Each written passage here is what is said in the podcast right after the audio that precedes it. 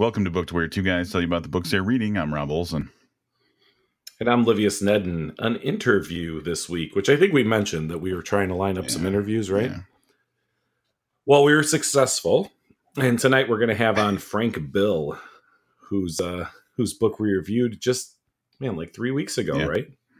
Reviewed The Savage, so we're going to have the author of The Savage on in just a few moments. Um Rob, how's your holiday season shaping up?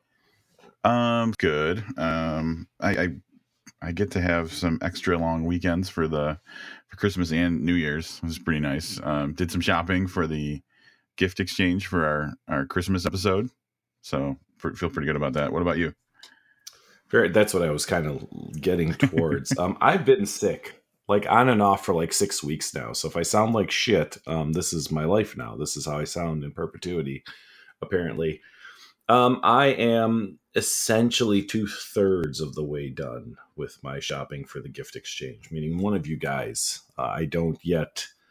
Uh, I'll just say it. I don't yet know what I'm getting one of you guys. Uh, the other, the other two are kind of works in progress right now. But yeah, I'm I'm very excited. And you know what? That episode is coming up just a week from now. That's crazy. And it's going to be a video episode, so we'll be on YouTube, um, just like the Halloween Spectacular Extravaganza Spectacular from uh, like feels like just like six weeks ago. So great. I think it probably was six weeks ago. Um, yeah, very excited. Uh, but for today, we're going to talk to Frank Bill, author of Donnybrook, Crimes in Southern Indiana, and um, now The Savage, which I kind of just spoiled his entire author bio. Should I still read it? I think that's now his author bio. Frank Bill is the author of the novel Donnybrook in the short story collection Crimes in Southern Indiana, named one of GQ's favorite books of 2011 and a Daily Beast debut, best debut of 2011. So, and then he's got the Savage, and um, he's just a fucking cool guy. Frank, thanks for joining us again here on Booked. It's been it's been a couple of years now. Yes, it has. Thanks for having me. I appreciate it. So, um, we recently reviewed uh, your new novel, The Savage, and um, what we like to do when we have authors on, and I'm I know you know this, but I'm really telling our listeners uh, is um, to have the author kind of talk about the book in their own uh, words. So, do you mind telling us really quickly a little bit about what the Savage is for our listeners? Yeah, it's basically uh, you could call it a follow up to Donnybrook, though you don't have to read Donnybrook to understand what's going on. The Savage is uh, it only pulls one character or I should say one character. Pulls a couple characters from Donnybrook, but there's uh, the one main character is Chainsaw Angus. Um, but it mainly deals with uh, kind of like the whole downfall of humanity, if you want to call it that. But there's a power grid fail. Uh, with a dollar is no longer worth shit, and uh, it follows a young man by the name of Van Dorn.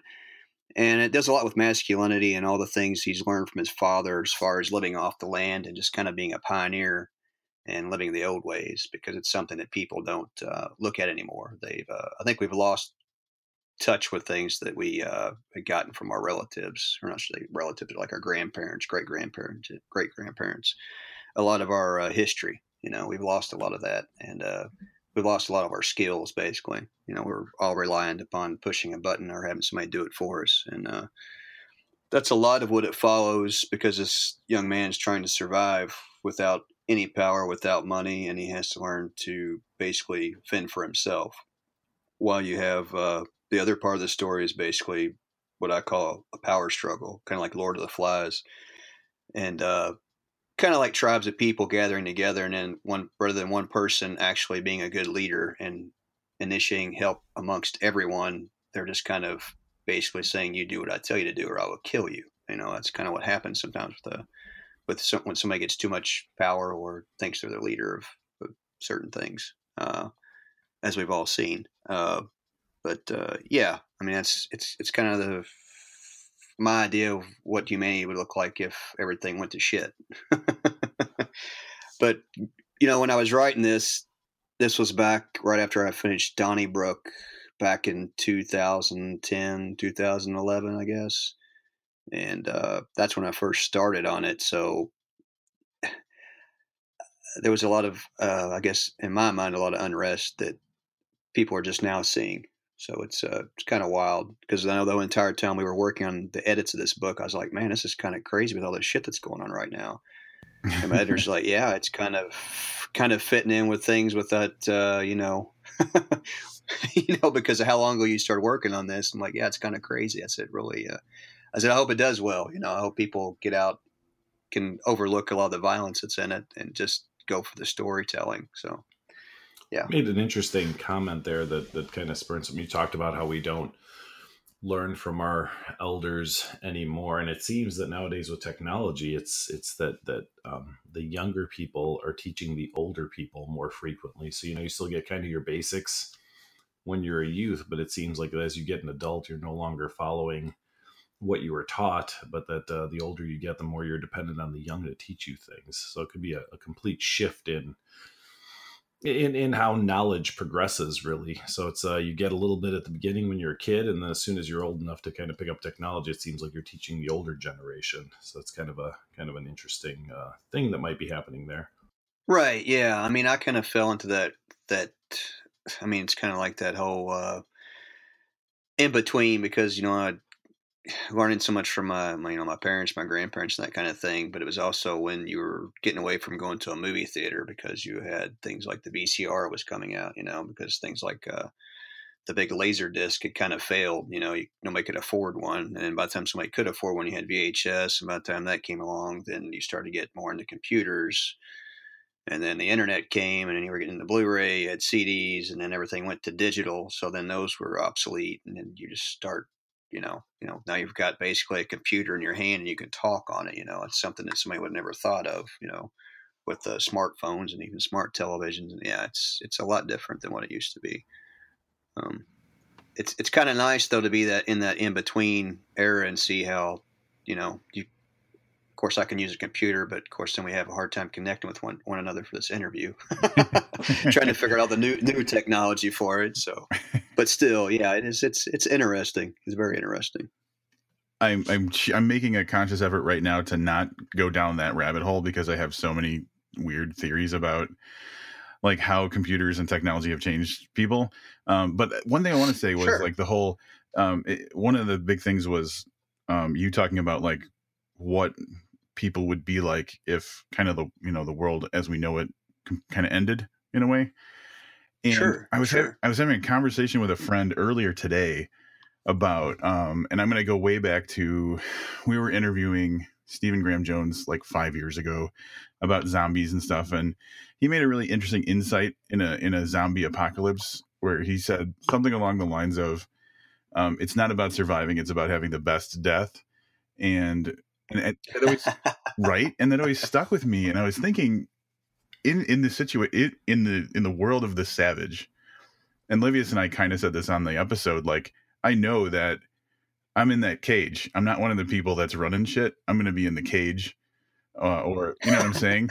but but I was thinking about it right. as like in in a, in a world that you in the in the world that you created. It was like, um, essentially, like every waking moment you have to just you're trying to survive and i i, I made the decision in the in the conversation i don't want to survive in that world.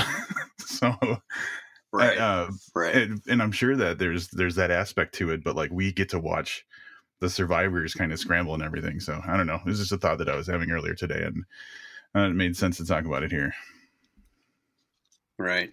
Well you know the, one of the things too you know it, it it's a lot to do with my childhood I mean, that's a, a, a lot is the reason why I wrote the book. Um, because there was so many things that growing up that that's why I dedicated the opening of the book to my cousin. I, you know, about us building fires together or whatever. Because when we were kids, we used to do. We'd be on my grandparents' farm and we'd go out and hunt and stuff. But we'd always go out in the woods and build fires and uh, uh, either rabbit hunt, squirrel hunt, coon hunt, that kind of thing. And it was just kind of like we are always playing in the woods, doing whatever. Um, and when we go to school, you always had kids that lived in town. It's kind of like they just thought that we were living like this crazy little life that they didn't get to live. So it was, it was kind of it's kind of neat to see the, the difference between the two because our childhood we just thought everybody lived that way. You know, they, we always thought that everybody's grandparents knew how to can or everybody had a garden and everybody knew how to hunt and everybody knew how to fish mm-hmm. and it wasn't always you know wasn't always that way. You know, so it was just always interesting we didn't realize that we had, in my sense now, is that we kind of had a,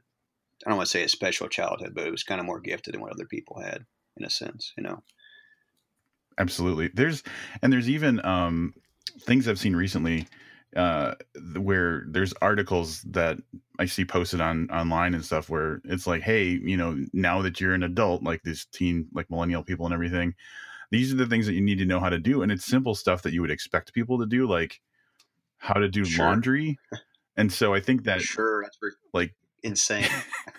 yeah, and so like your perspective um it, it, those yeah those are like those skills and the, and the knowledge is is absolutely like an endangered species because people can't even put together you know cleaning their clothes so yeah yeah uh, my grandparents didn't even have a regular washer and dryer you know they had the old wringer type washer yeah. i remember having to help my grandmother he would start laundry and when, once it got done washing this wringer washer which it's basically just a tub it goes you have to pull it through one side to the other you have to pull it through this thing that basically pulls all the water out of it and you put it in this other this this other tub in order to put it either on the line in the summer to dry or she had an old old dryer you could put it into but when you were done washing you had to actually dump the buckets of water it was kind of it's a lot different you know it was this big five ten gallon bucket you'd be dumping a couple times a day so yeah it was a lot yeah i mean it's just completely different than what i can only imagine what millennials would do with that because you're gonna have to learn how to get strong too. You know, you're gonna have to do some push-ups, pull-ups, lift some weight, something. You know. Listen, I'm I'm in my just saying. I'm in my 40s. I grew up in the city, and I wouldn't know what to do with that type of washer. So.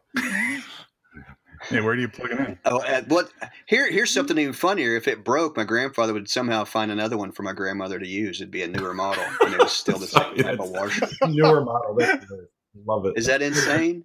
And you know, we never thought much about it when we were kids. You know, you know, our parents had regular washers and dryers, but my grandparents didn't. That's just they lived a really simple life. It was kind of, I mean, even looking back, if you went to the grocery, my grandmother went to the grocery like maybe once a month, and it was grandfather I think got paid every two weeks.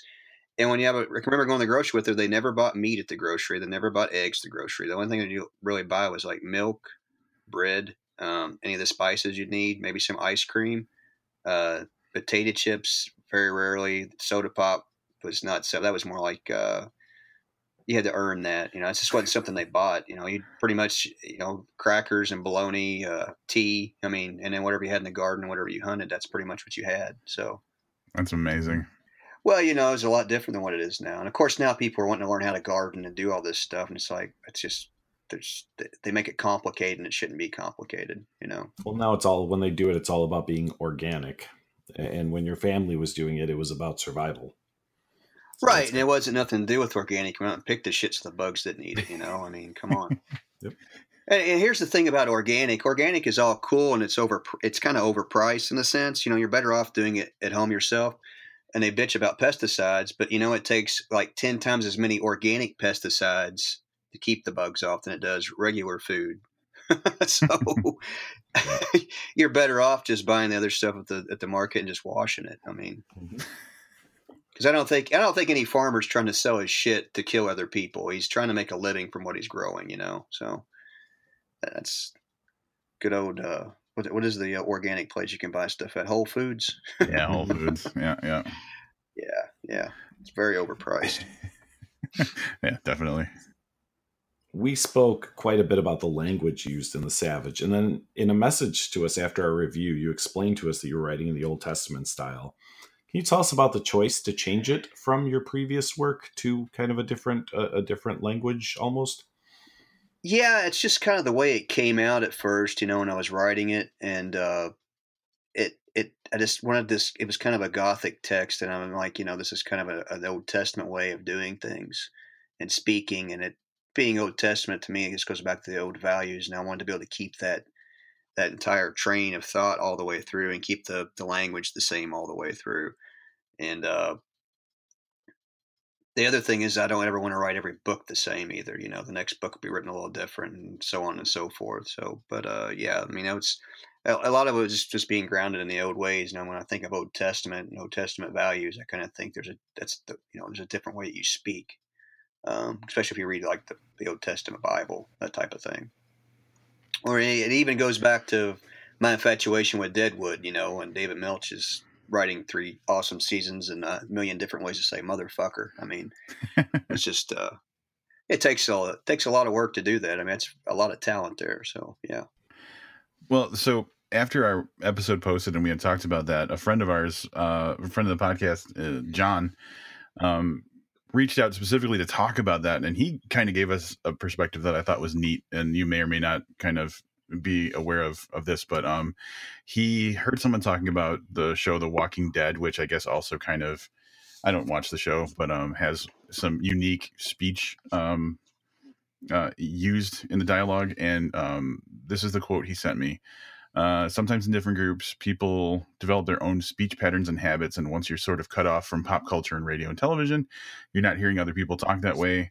Um, and so the way that um, the speech becomes more uh, local, and um, so like Right. in a in a post-apocalyptic kind of situation or a whatever this, you want to call it, your influences become way more close to you than like the global kind of connected way that we have now. So that was a really interesting perspective and I hadn't thought about it, but it totally makes sense. So that was a cool thing that someone kind of pointed out to us.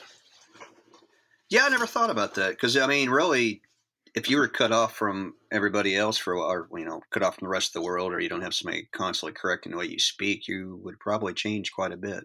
Other than picking up a book, yeah.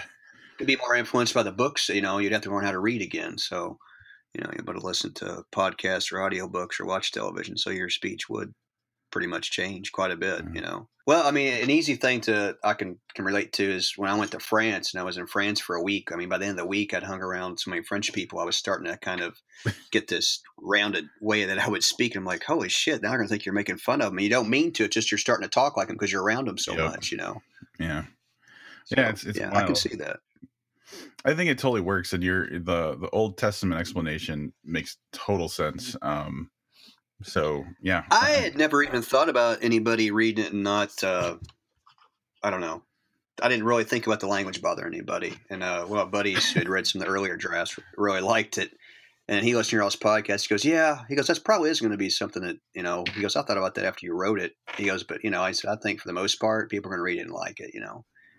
Well, said, "Yeah, I think there never- might be different approaches too. Like, um, a person may not have read your previous works, or maybe they're not as Sure. because we're thinking very like because we're we review books. Maybe we think deeper about like, well, why is this like this than maybe the average person would. So, um, Right. we're like Sure. professional nitpickers.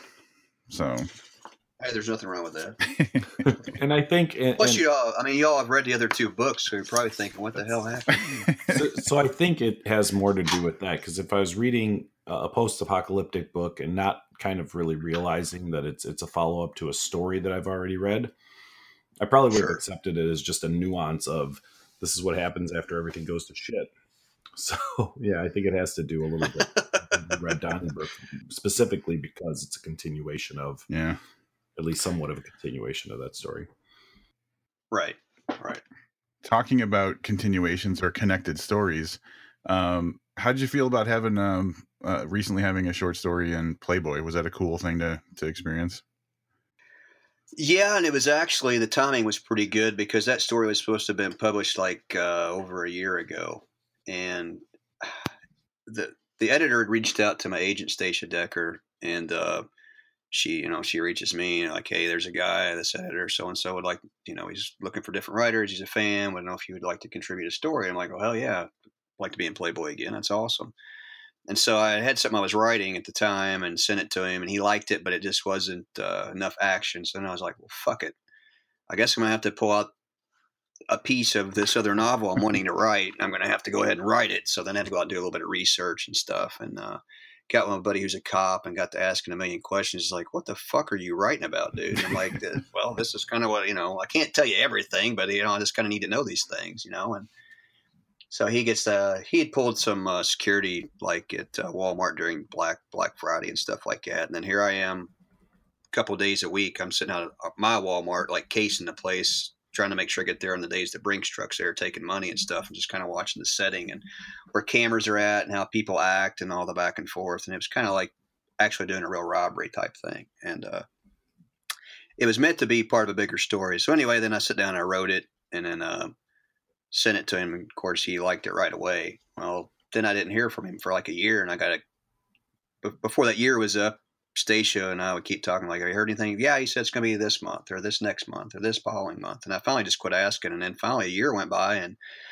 I noticed uh, one of Stacia's other uh, writers that she represents had a story, and I'm like, well, "Holy fuck, what the hell's going on?" So I got a hold of her, and she's like, "Let me check on that." She goes, "That's kind of weird. It's been you know over a year now." And uh, she says, "Well, the reason why it's been so long is because that editor no longer works there, and they're trying to find your story. They don't know what happened." she goes, "But." Uh, she goes, I don't think they had lost it. It's just, you know, it's it's misplaced somewhere. And then they ended up finding it. And the new editor got a hold of me and went through the edits with her, and everything came out really good. She did a good job editing it. So, yeah. the, After two years, I've finally seen the light of day. the wild ride that a story takes sometimes. yeah, actually, here actually here's it. Actually, was supposed to be published in the first issue without nudity. So then it came back all the way around to whenever they started putting nudity back in Playboy, and then my story made it back in. Well, it probably got it probably got more glances that way. I got to tell you, because story in Playboy, I was probably 25 before I realized there was writing in Playboy. Yeah, well, actually, there's been a, I mean, a lot of great writers in there. I mean, you know, so yeah, yeah. I always kind of took it as like if you had something in Playboy, that was a pretty serious status. It is a big thing. deal, yeah. Oh yeah, I mean everyone from Stephen King, T.C. Boyle, uh, uh, Thom Jones, Chuck Palahniuk's been there quite a few times. I mean uh, Denis Johnson, uh, you name it, they've probably been in there if you dig them. You know, so it's kind of crazy. I uh, the the thing I that that I thought about, you know, when I heard your story was going to be in Playboy is that you know, just like how cool is it? Because so you know a number of literary magazines now since you've been a writer, and you may have a little bucket list of ones you want to get into, but Playboy's got to be something you were aware of when you were eight years old. You know what I mean? Like, especially as a oh, young yeah. boy growing up, yeah. you know what it is. So it's it's got to be a, oh, a pretty yeah. momentous uh, event to get into something not just that you learned about because you're a writer, but something you've known about since you were right. a child. Oh yeah, it's a big honor. I mean, it's a huge honor. Um, I guess we sh- we we're, we didn't really name it, but for our listeners, so the story is called "The Disgruntled Americans," um, and and I know you told us before, and I forgot what um what issue is it in, or is it also available online? Uh, I believe it's the July August issue. Um, it was available online. I don't know if it still is. I know the gotcha. interview that I did that came right after the story is still still available. I believe you can type in Frank Bill interview at Playboy, or you could even go to my Facebook page and probably scroll through because I know I posted on there a few times when it first came out. I don't Sweet. know if the link is still any good. Somebody told me I, I had seen somewhere they'd written, you know, that they had tried to to read it and they couldn't. It was wanting you to pay for a subscription online. So you may not be able to read it that way anymore. Go to your local barber shop. They they always have those ones that are like four or five months old. The issues sitting around. So you can probably grab it there and read it. you could probably find on Amazon. I think yeah. possibility yeah, and then you'll uh, after you're done reading the story, there's probably something else in the magazine to look at too. I guess so, a thing or two. Yeah, so it's always a possibility. This is uh, this is more of a comment because it was a question, but I want you to know, and I'm gonna I'm gonna read this to you the way I wrote it. Uh, the story lays out a fairly intricate heist. It felt like all of that was very authentic. Did you plan the events out in or near your town? So I want you to know that that came over very strongly because I had a question about you casing Walmart essentially and kind of plotting out how you yes, do this. Yes, so it, how authentic oh, yeah. came across.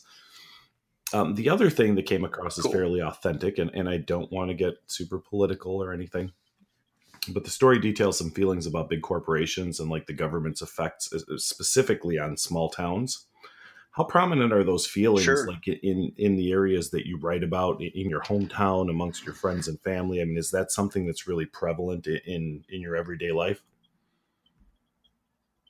Yeah because i mean you you know everybody's always you know i mean of course walmart didn't start off as what it is now this huge corporation you know it was pretty much like a mom and pop thing that grew into something much larger um, but what people don't really understand is until it's too late, you know, when they start selling off farmland and all this to put these other stores in, they're getting rid of small business is what they're getting rid of.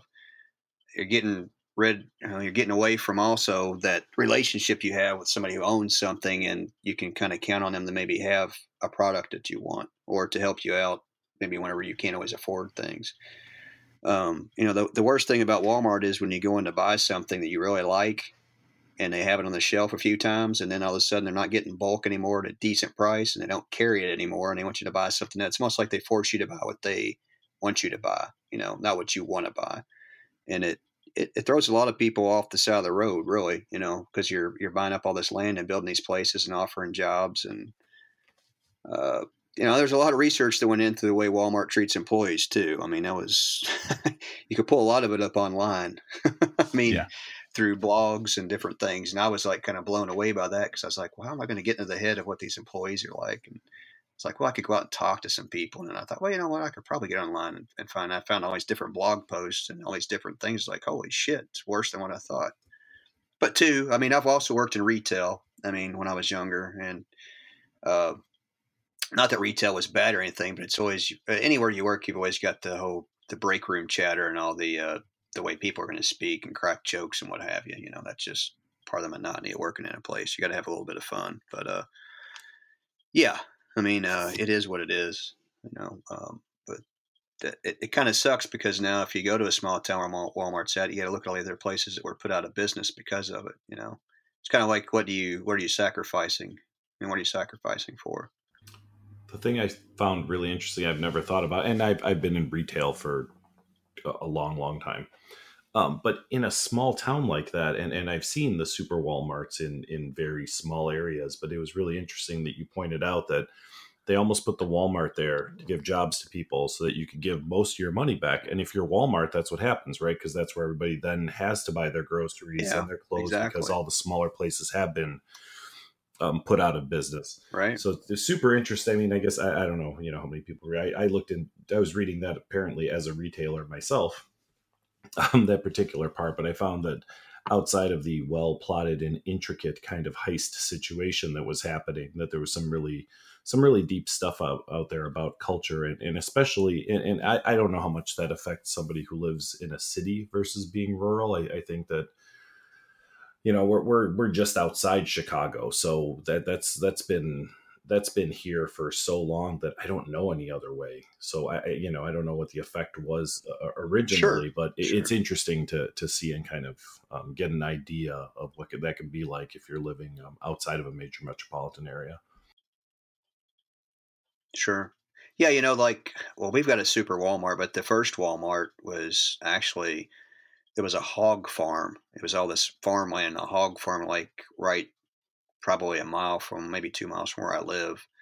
And uh, I remember that from when I was a kid, and then it got sold off, and that's where they put the Walmart and had a Winn Dixie, and of course, then Winn Dixie went out of business, and the Walmart wasn't big enough. So then there was another plot of land with more farmland that got bought up, and then there was actually some uh, decent little houses, and they, I guess, all that got bought off and, and now that's where your super Walmart's at. And then there was all these other little chains that come along, like uh, Pizza Hut and uh, Taco Bell, Wendy's, uh, Cracker Barrel, and O'Charlie's. You know, this kind of little things popping up, popping up everywhere. So yeah, it's kind of crazy. That's that's the other bad thing is things like fast food when that starts to pop up everywhere, and then you wonder why everybody's getting cancer and diabetic and everything else. You know, you, you get away from living off the land or having a garden to something that's quick and easy for five bucks. And yeah, it is cheaper to go out and buy it, but it's also quicker to kill you than it is eating healthy, you know.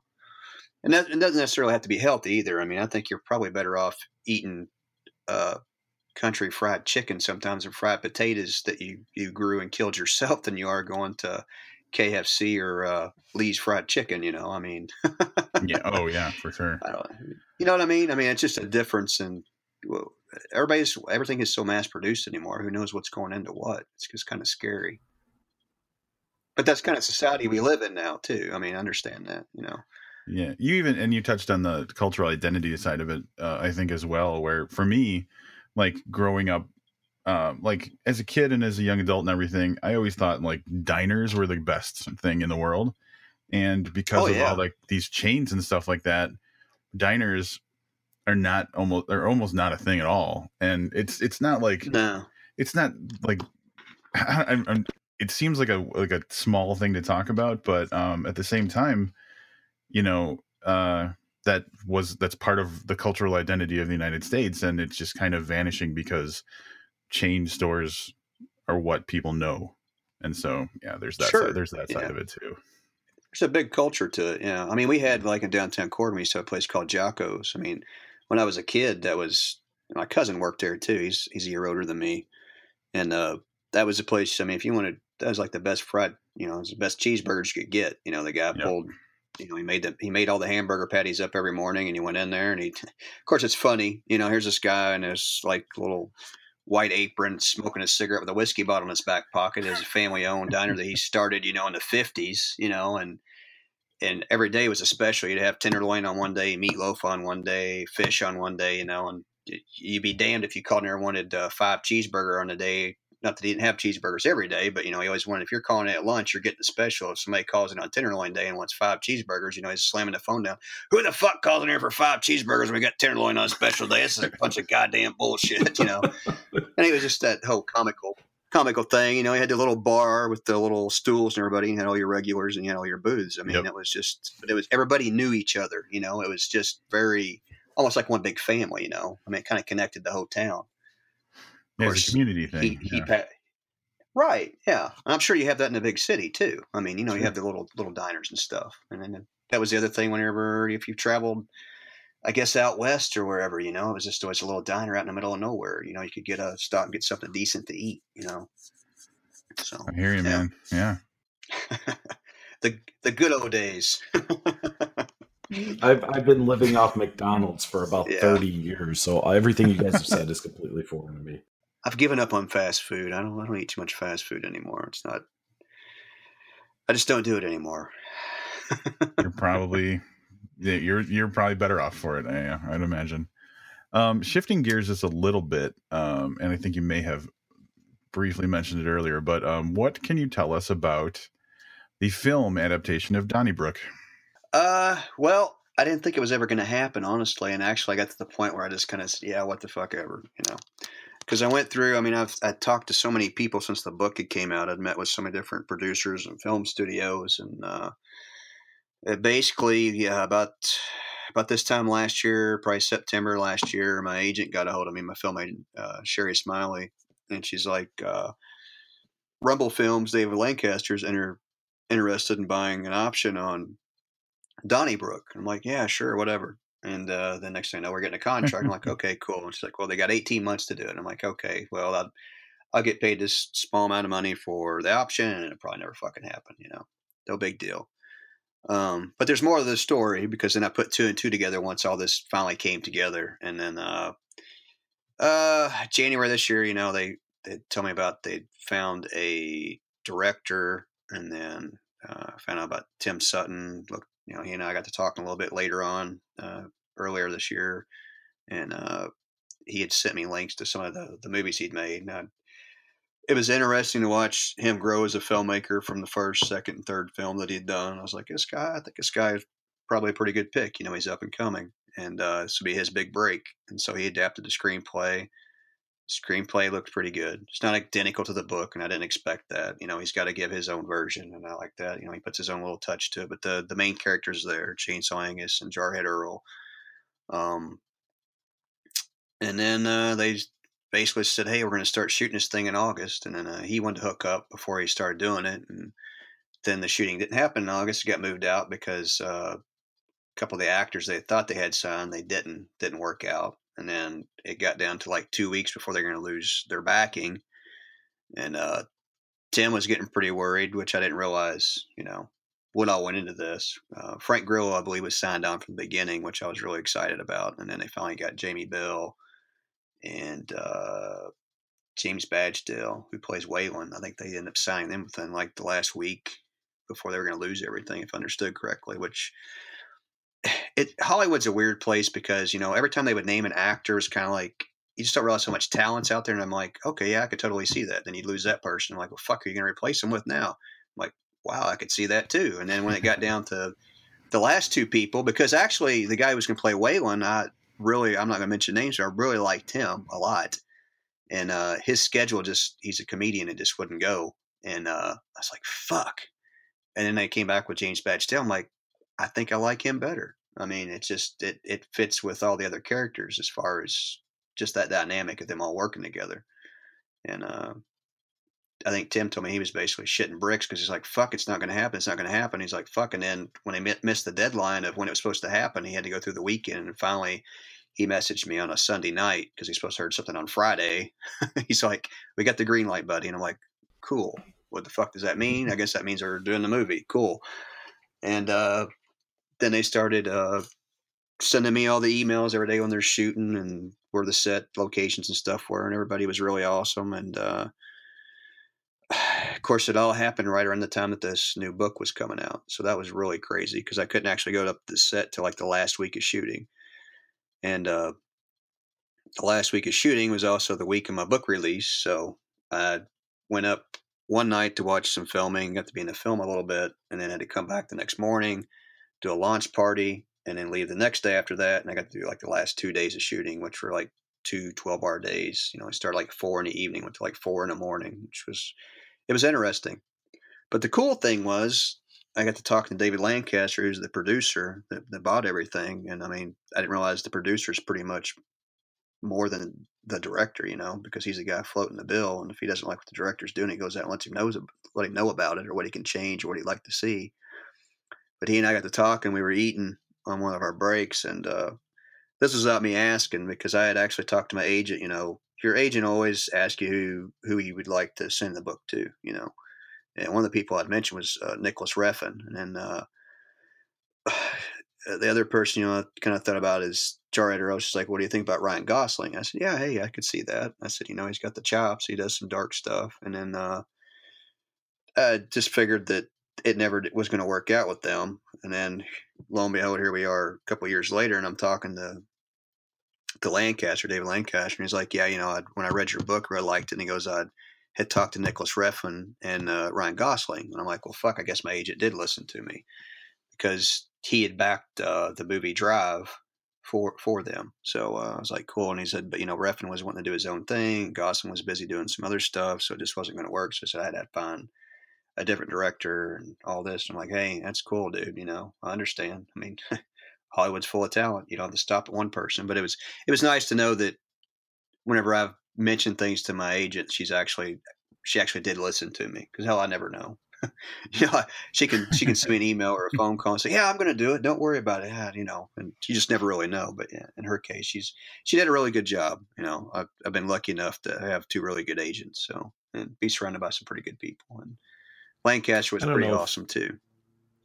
I don't know if listeners kind of caught this, and I know we talked about it a little bit off the air, but they filmed that um, not too far from where you live, right? Yeah, only it's only two hours away. So yeah, yeah, yeah it was pretty nice. It's kind of cool that it has it lends a little bit of authenticity to the story because the story also takes place in that general area versus it filming in France for some kind of tax credit or Canada where a lot of stuff's filmed. So I think it's really cool that uh, oh yeah they're able to do that and and you know not just for the fact that it's cool when we film things here and and don't take it to another country but sure. it's filmed geographically um, fairly accurately.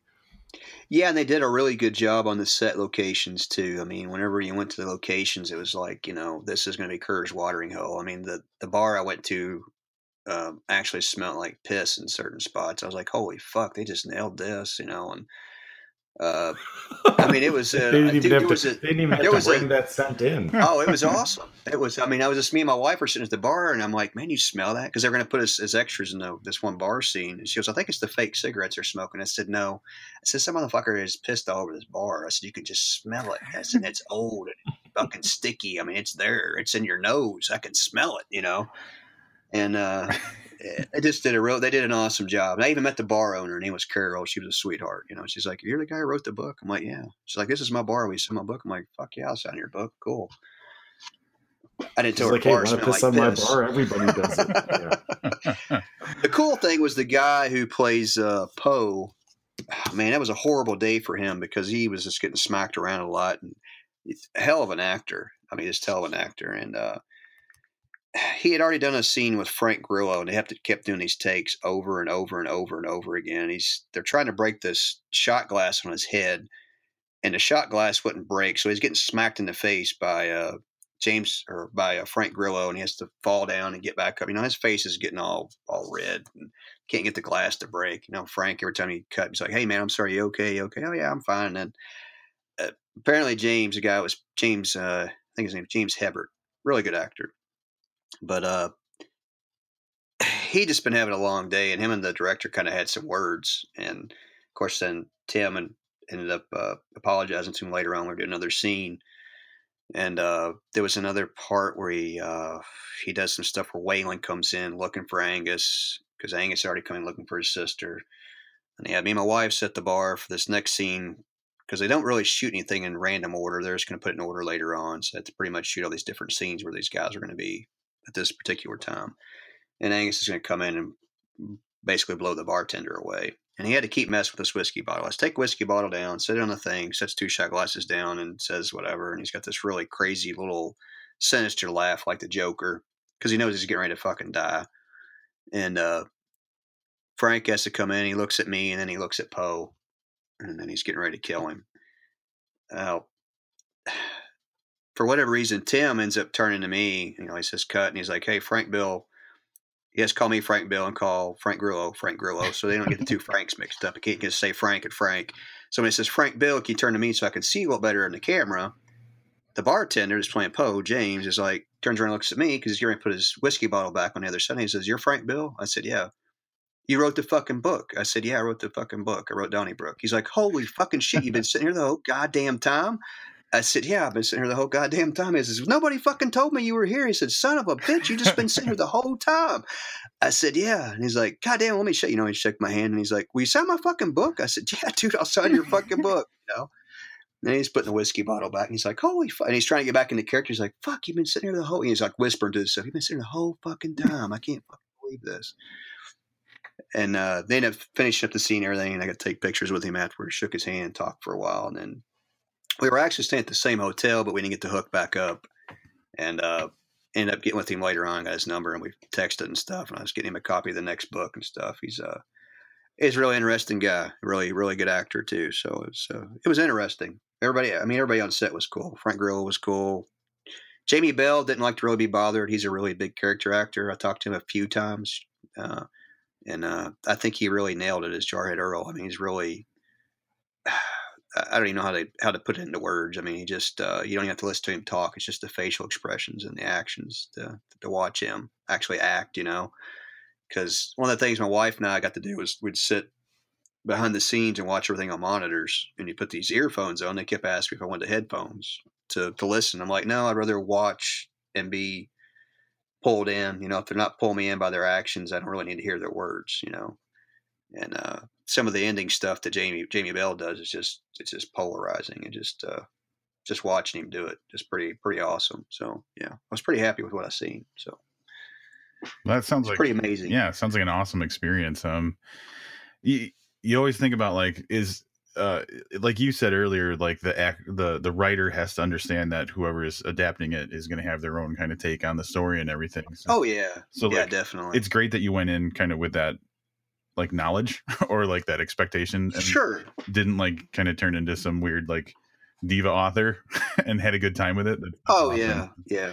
Um, the only the only thing you know is watching some of the end fight scenes there was a couple of things that you know I just kept my mouth shut and I'm like, if somebody asks me, I'm going to tell them, you know. But nobody asked me, and I didn't say anything. You know, it wasn't my place to say anything because I mean the the the uh, the crew they picked to do all the fighting and stuff did a really good job. There was just some things that I think that didn't need to be there, and, yeah. but it was there. So hey, there's nothing I can do about that. I still think you know they get a 99% out of 100 from me you know uh, tim the director and uh, david the producer did great. All the actors did great the fighter everybody did a good job so so you know. is it it's done with production right? Uh, so like it's all filmed and everything? Everything's filmed and they started editing this month so they're i think if i understood correctly they're trying to get a director's cut by the end of december and then what'll happen is the producer, you know, I'm sure the producer, I'm sure David Lancaster's there for most of that, but he basically comes in to watch the director's cut and decides on what what goes and what could have been added or whatever, you know, because he kind of gets final approval on everything. So, mm. uh, and they're wanting to do some some of the film festivals next year too. So, so they're thinking they're going to have something that they're going to be able to show sometime next year.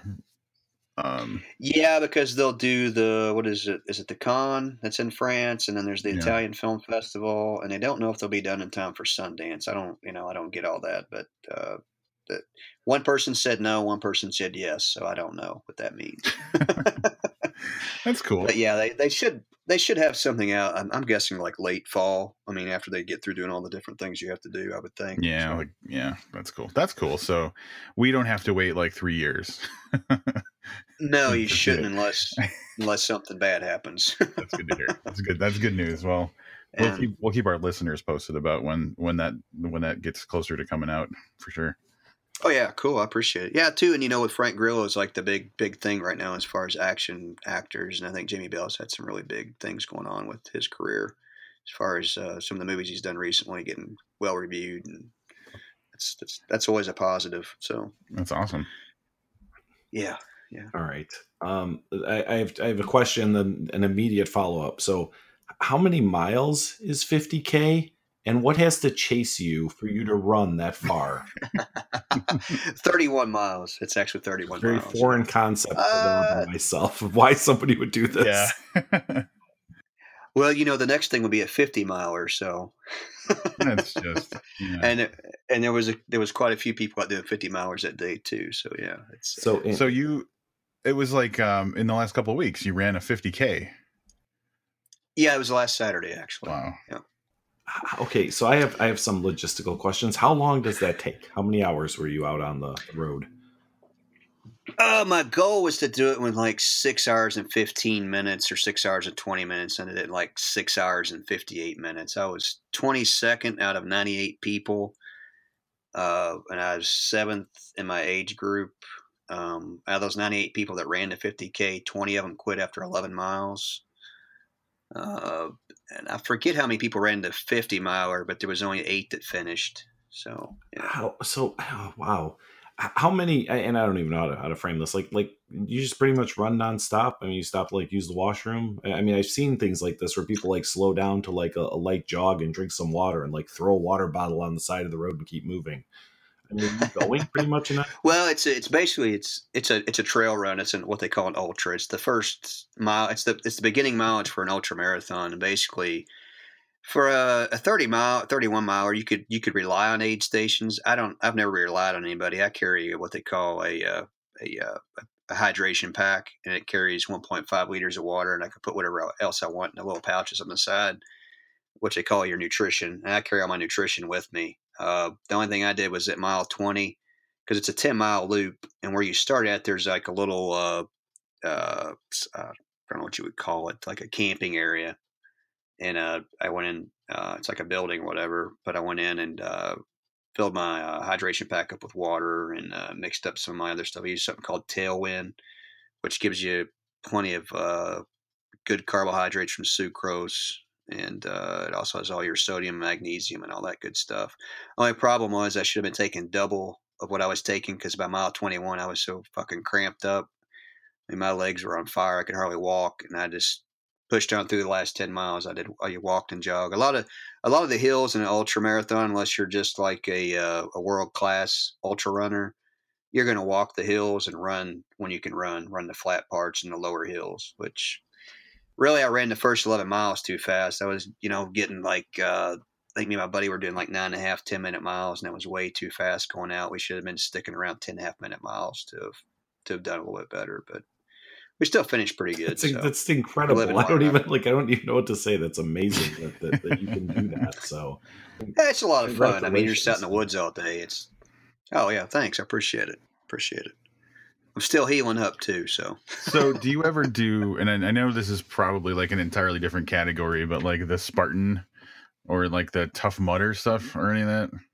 uh, I've done two of the. Uh, we've got those. We've had two of them uh, up around us. I think it's up uh, Mount Vernon. There's there's two of them. It's a uh, gosh, what are those things? called? Obstacle course racing. I've done two of those, and they were only four miles. And the, the only thing I don't like about those is you're waiting in line to do an obstacle course, and sometimes you're like wondering.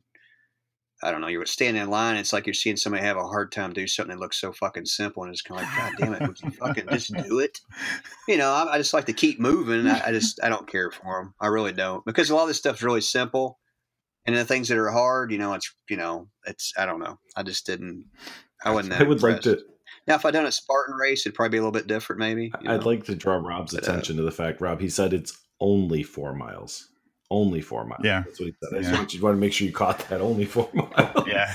But what you said about watching someone do something simple and having a hard time of it, I was like, that's my entire work life. So Oh, I get aggravated too quick. I'm just, you know, when I want to do something, I want to do it. I just want to sit there and wait. You know, it's like, come on. That's cool. That's Oh, cool. Um, well, congratulations on um, being actually fit and in shape, unlike Livius. Oh, thank you. and um, it's cool. Like, are you one of those? Because like, from what I understand, like a lot of people who get into running, like it almost becomes like addictive.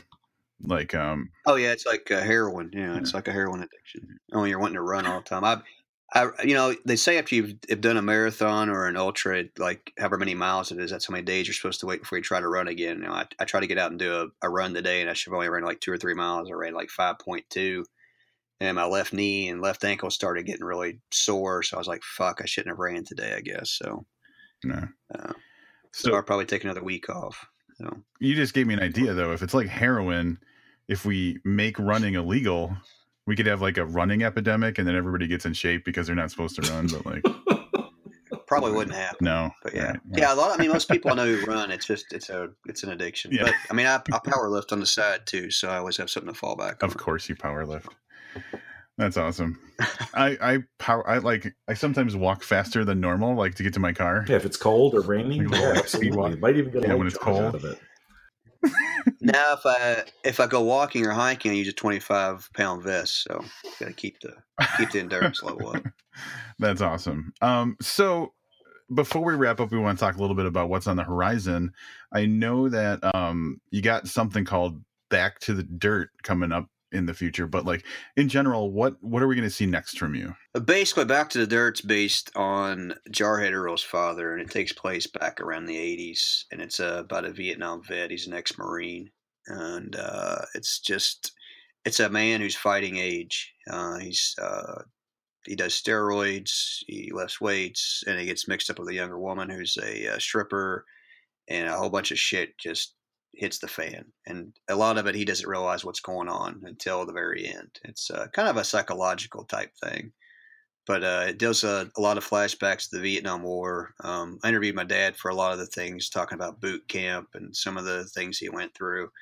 And probably when we start doing edits on that, I'll probably have to go back and talk to him a little bit more about some of the different battles and stuff he was involved in. So, yeah, it's a lot of uh, a lot of realism to it. Uh, Yeah, it's it got more serious. of a.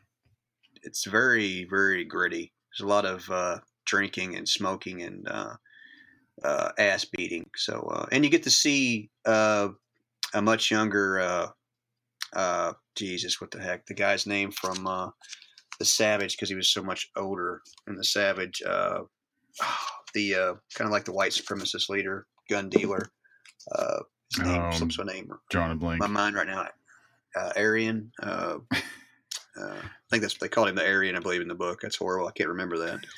uh, so many characters to keep up with. That's the that's always my, my downfall. But uh, it deals with him too. He's also in it at a much younger age. Much much younger. Alcorn. I was going to my notes, and yeah, Yep. Yes. Yeah. Okay. The Aryan Alcorn. Yeah. It deals with him at a much younger age when he's dealing guns. And uh, he's kind of buddies with Jarhead Earl's father. And uh, yeah, it's it's a pretty wild book. So is that Very wild. that'll be what we see next, or is there going to be anything in between now and then? Uh, as far as I know, that's what you'll see next. I mean, my publisher has a novella for me, and they also have another book that I'm working on uh, about the disgruntled Americans that I've delved back into. Um, I don't think they've read either one of those yet. So, but the uh, novella, you know, my agent and I have talked to sometimes you'd like to have like a something small in between everything else. You Mhm. know, that could always be a possibility. So, yeah, Sweet. yeah. Well, awesome. I'm definitely looking But forward to all of kind of what's what's down the pipe for the next couple of years. Oh yeah, Looking forward to all Appreciate of it. Your stuff is always a blast to read. Hey, thanks for fighting um, technological challenges and time zone issues and everything else to come on and join us. It's been it's been a blast. Oh no, man. let's It's- not let's not just- make it like four years this time. I appreciate it. I'll do my best. Well, you know, the thing was, is I had a comic book that I was supposed to write, and it fell through, so it pushed the, this book out way that way the hell out. So uh, that all kind of fell apart, And much my editors, you know, I got really cool editors at my publisher, you know, and they're kind of like, yeah, hey, we can push out for you to write this comic book. And then it took like a year to work out this comic book contract. And when they got it worked out, my agent got it worked out with them because they were so fucking slow to get back with her on everything. Then I get an email from the editors going, "Hey Frank, we've you know it's been a year and we're going to switch gears. We got different goals now, so let's get on the phone and chat about something new." And I'm like, "Fuck you! I'm not emailing you back. That's fucking crazy." I mean, that's insane. I mean, when I did, wrote the when I did the Crow, it took a week to negotiate the contract. So, I mean, I don't know. I probably won't write any more comic books. So, it's just it wasn't worth the headache. So, yeah, it's too bad. Um, thanks so much for joining us, Frank. It's always uh, awesome, and um, I agree with Livius. We have to make this more of a, a regular thing. So, like you know, hey, maybe we have you on to help us review something else. I don't know, but anyway, thanks so much for joining us. Sure, anytime. Yeah. Hey, thank you. Thanks for having me, guys. All right, another awesome interview with uh, with Frank Bill. Yeah, you know, and and we're guilty of this too. I think Rob that we don't think to just like reach out to somebody if they don't have something current out. And I think we need to a we need to do it a little more um, just because we should. B, interviews are a lot less work for us. yeah, it sucks to to have those gaps in like communication just because we haven't uh, gotten some new work. But it, it, it's you know it's for the best intentions. We want to promote someone's work when it's fresh and you know ready to go, promotable. Um, yeah, promotable. So but yeah, it does create those things where it's like, oh, we talked to you two and a half years ago. So um, yeah, let's change that. Like, I like the fact that with um, we had uh, those episodes where Craig Clevenger came on as a guest reviewer. That was great because we got Absolutely. to talk to Craig. We got to like you know hang out with him and mm-hmm. and stuff. So maybe we should try doing more of that. I will tell you if uh, if you want to guest review something with us. I mean, the worst thing we're gonna well, I was gonna say the worst thing we'll do is say no. The worst thing we'll do is ignore your email. So, but being honest, that's probably the worst thing we'll do. So, at any rate, yeah, that's true. Um, but don't plan on coming on next week because next week we already have guest hosts. Uh, Jesse Lawrence and Misty Bennett will be joining us for the Christmas special. I don't know. I don't know what we're going to wind up calling it. We'll look at whatever it was called last year and just use that, I guess. But uh, we're going to be reviewing. All right. So I guess we didn't. We haven't done this in the past. Um, watch Nightmare Before Christmas um, by this time, roughly this time next week, because we're going to be talking about it um, like we did on our last um, holiday episode. We did uh, Rudolph the Red-Nosed Reindeer. And that other movie. That was a lot of fun. What was that other movie called? That shit movie we watched? Krampus. Yes, Krampus. Yeah. So uh, Nightmare yeah, Before Christmas. Uh, we're going to be on YouTube.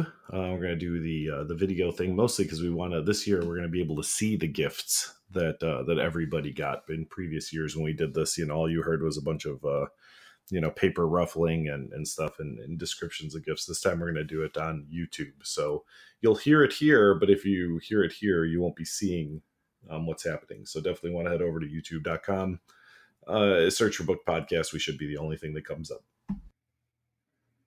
That's right. So come back and join us next week for that. Um, in the new year, we'll have. We're going to get back to books pretty quickly, though. Um, I think after the Christmas thing, do we have? We're going to do a book, right?